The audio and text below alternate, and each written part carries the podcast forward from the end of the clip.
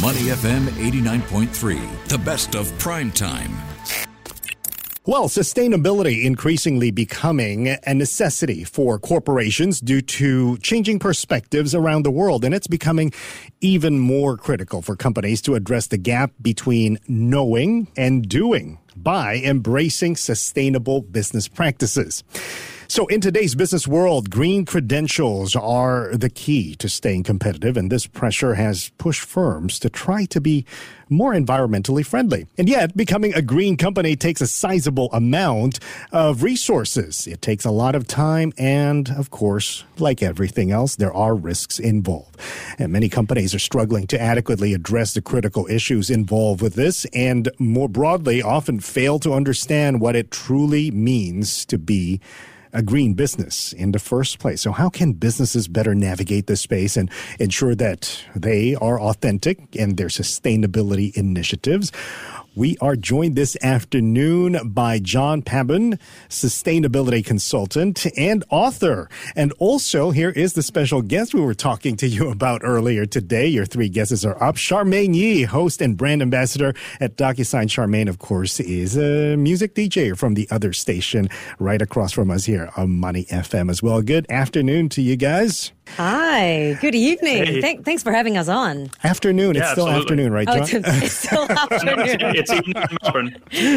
Ah. All right, John. Um, we're talking about sustainability, of course. So, can you tell us how you got from there to here? From where are you today? What's the impetus behind your journey? Yeah, absolutely. I've been in the sustainability space, gosh, it's probably been about 20 years now. And I think when I got into it, it wasn't even called sustainability. It was sort of a new thing. I know people come out of school now with degrees in sustainability. That didn't exist. So I was working at the United Nations. That was sort of my dream job living in New York. And I took a trip to China mm. just on a little vacation and thought, okay, this seems kind of cool. Let's move here. I went back to New York, packed my stuff, but once I got to Shanghai, I had to sort of figure out, okay, what do I do with all this public sector experience at the UN in a commercial city? And I kind of fell into sustainability that way because for me, sustainability is kind of the marriage between business and altruism. So I call myself a pragmatic altruist.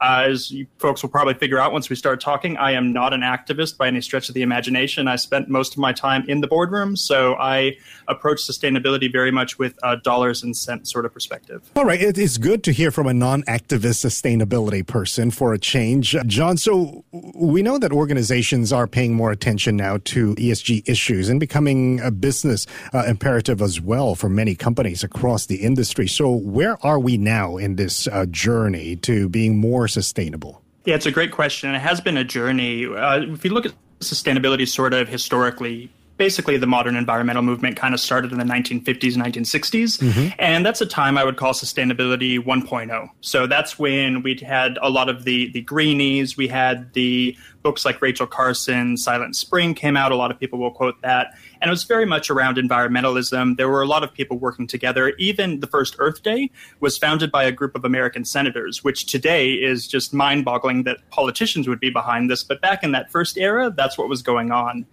and then we got into sustainability 2.0, which was kind of the 1980s and the era era of big greed and conglomeration, and mm. that really put us on the wrong trajectory because we sort of commercialized sustainability in all the wrong ways. Today, we're in sustainability 3.0. So it's sort of what I would call the Gretaization of goods. So if sustainability 1.0 was characterized by hope, sustainability 2.0 by greed, I would guess today's sustainability is really sort of guided by, you know, we don't know what's going to happen. There's a huge amount of uncertainty going on right now. There's geopolitical issues. Obviously, the pandemic has thrown things for a spin. So we're not quite sure, but that doesn't mean we should lose hope. Uh, you know, AC Nielsen, they do this annual sustainability tracker where they'll see sort of what, you know, people are saying about sustainability around the world. Mm-hmm. And they found in their most recent tracker that 66% of the general public, general consumers, they're behind sustainability. They will pay more for it we hear a lot about millennials. 73% are obviously behind it and will pay more for sustainable products as well.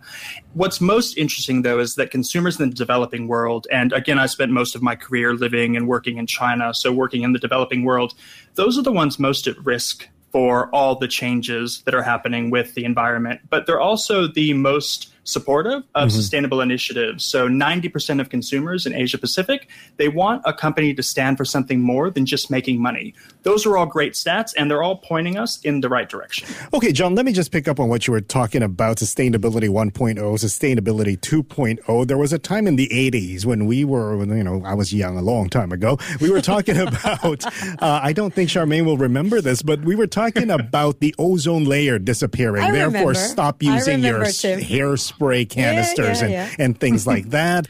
And that sort of fizzled out. And now we are with the modern uh, sustainability 3.0. Do you think this time around people will pay more attention? It looks like we are paying more attention. Absolutely. And it's interesting you bring up the ozone layer because even though it sort of fizzled out from a, a, PR and media perspective, it actually worked. So the, the work we did back in the 1980s, and I'm probably the same age as you, uh, you know, I remember this as a kid, but the work we did has actually closed the ozone layer. You know, we're not, it's not completely closed, but mm-hmm. you know, it's a lot better than had we done nothing. So I think that's kind of a really good example of what's happening today too. So it's sort of that concerted effort of people all knowing we need to do something, mm-hmm. but the question is, which a lot of people are asking, what am I supposed to do?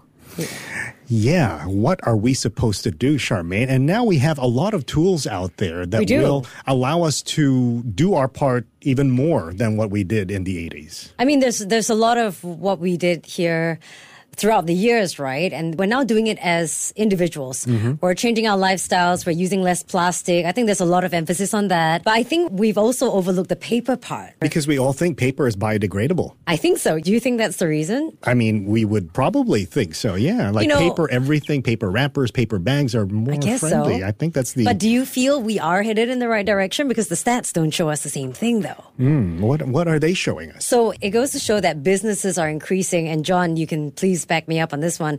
Businesses are increasing their paper usage by an average of something like 22% wow. per year. So maybe as individuals, we're making small changes, but corporations are kind of the guilty ones here, you mm. know, hmm. the systems, that's what needs to change, like systemic change, right? John, you're just nodding away. So how do we implement this kind of change to many of the corporations with legacy backgrounds that they cannot move away from? I mean, again, John, jump in whenever, but I think that when it comes to businesses, you got to figure out where the paper usage is at its peak. Mm-hmm. And then from there, figure it out because every process of invoicing receipts. We were mm talking about this mm-hmm. contract signing. That actually involves paper as well. But there has been a change though. I don't want to make it seem all doom and gloom. I think ever since the pandemic, and we were talking about this, Tim, as well, I asked you earlier. So when did you start e-signing? During the pandemic because it was acceptable. Mm-hmm. More companies were accepting e-sign during the pandemic as not like before. I think prior to that, we were all still pen and paper, which mm-hmm. is which sounds so archaic to say, right? But I think it became more out of a need because we couldn't see we each other. We couldn't see each other. Yes. Yeah, but in your life, for example, Tim, right? Are you still are you e-signing a lot? What What are you seeing? I, mean, I prefer to e-sign a lot because I'm never physically anywhere these days. Yeah. I don't know where I am at any given time, and it's fast. It's, it's like fast, thirty yes. seconds, and you sign something, so your business appears more efficient mm-hmm. anyway, right? But, but how do we make these businesses who are still not comfortable with e-signing anything. And now that more and more businesses are getting back to normal and people are going back to work, are we going to continue to e-sign? Will this continue to be acceptable? I mean, I think it's also on a company level, but I know, John, you want to say something. It's just more on a company level pledging to meet those 2030 sustainable goals that we have mm-hmm. as well.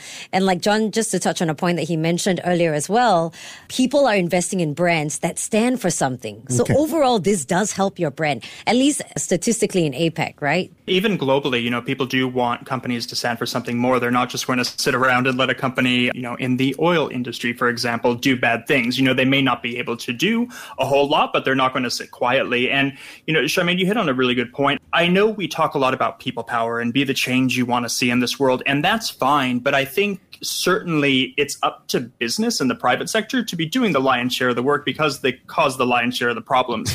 but even beyond that, they have the resources, they have the capacity, they have the money, and they have the willingness because for really smart companies, savvy ones, they know that sustainability is a great differentiator for their business versus the competition, but it also ensures that you're going to be around for a long time. Yeah people don't have access to the same stuff a business does. Government doesn't have the willingness to be doing anything on the level that a corporation does. So it's really up to the private sector. But Tim, to your question, you know, what can we do, not just with paper, but broadly speaking, I think the biggest thing that has hurt business and sustainability is this idea that executives are measured quarter by quarter.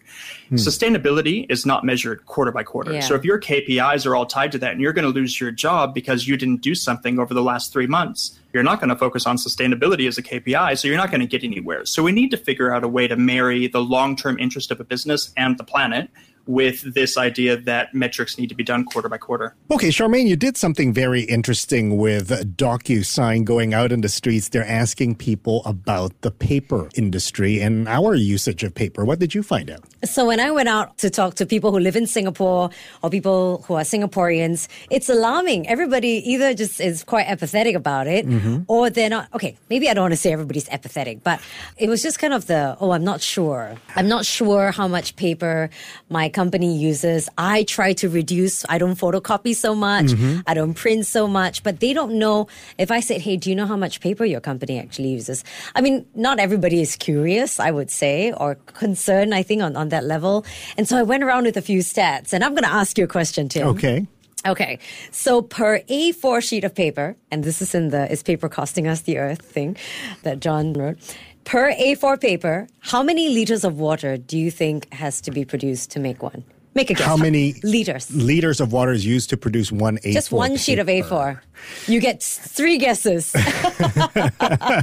An old fashioned way of making paper from tree to bark to pressing it in water and making it all that, I would say 20 liters. Okay. But in a modern day industrial setting, it's probably going to be slightly less than that. What's slightly less? I don't know. 10, 15? okay. 10. Wow. Hey, Tim. Wow. 10 liters is still a lot for I mean, one piece is. of paper. I'm, we never think about it this way. But you hit the nail on the head. It's 10 liters of water, and it's a lot of water. Mm-hmm. You know, and we don't think about it like that. We're like, oh, 10 liters, you know, but it's a lot per A4. 10 and, liters is 10 days of drinking water for an average person. Exactly. Yeah. So when you think about it, there's just so much waste. I mean, John's just nodding away here because it's so much waste. And aren't, isn't paper the fifth largest polluter? right? The, the, polluter, absolutely. It's I think it's right behind uh, the building industry, which is highly polluting. And we never yeah. think about it that way because we've always thought that it's biodegradable. When you go to the supermarket in the United States, it's plastic or paper, and we always think paper is just you know better than plastic for the environment. I mean, we've done well with the plastic. I think the knowledge is there. A lot of us are like everybody's bringing their metal straws around, mm-hmm. and we're not using as much plastic cutlery. At least that's what okay, I've noticed. Metal straws are better than paper straws. I have issues with paper yes. straws, but hundred percent. Yeah.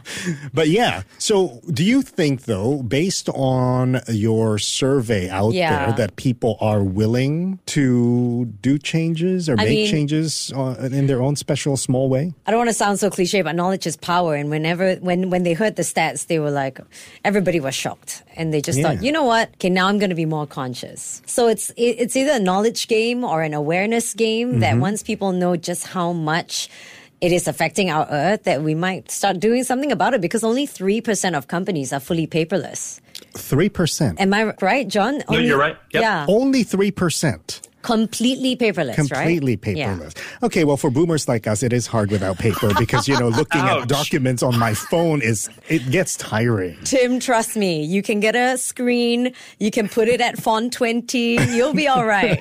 I think you'll be okay. All right one final thing. Where uh, do you think we are headed to as far as the future is concerned with, with all these uh, sustainability efforts that we're doing? Uh, john why don't we start with you yeah, I think with the certainly with the activist voice that's out there, you know, we see a lot from groups like Extinction Rebellion. You know, they're throwing tomato soup onto paintings. They're really mm-hmm. ramping up the knowledge. Okay, but they're also have. doing but it I, the wrong way. I yeah, think. They're I attracting agree. attention. So I am. Way. So I am not a fan of the activist sort of unpragmatic mm. approach to what they're doing, and I think where we are now is not so much, if I want to use marketing terms, it's not so much about getting the impressions. It's not so much about getting the visibility. Everybody knows, or most people should know somewhat kind of what's going on. They may not know how much uh, water it takes to make a sheet of paper, but they know there's a problem and we need to fix it now. Mm. What we need to do is start converting people. So activist antics, things of, of that nature, aren't converting people because they sort of look at it as fringe. So I think the important thing right now, especially for business, is to really be out there, be vocal,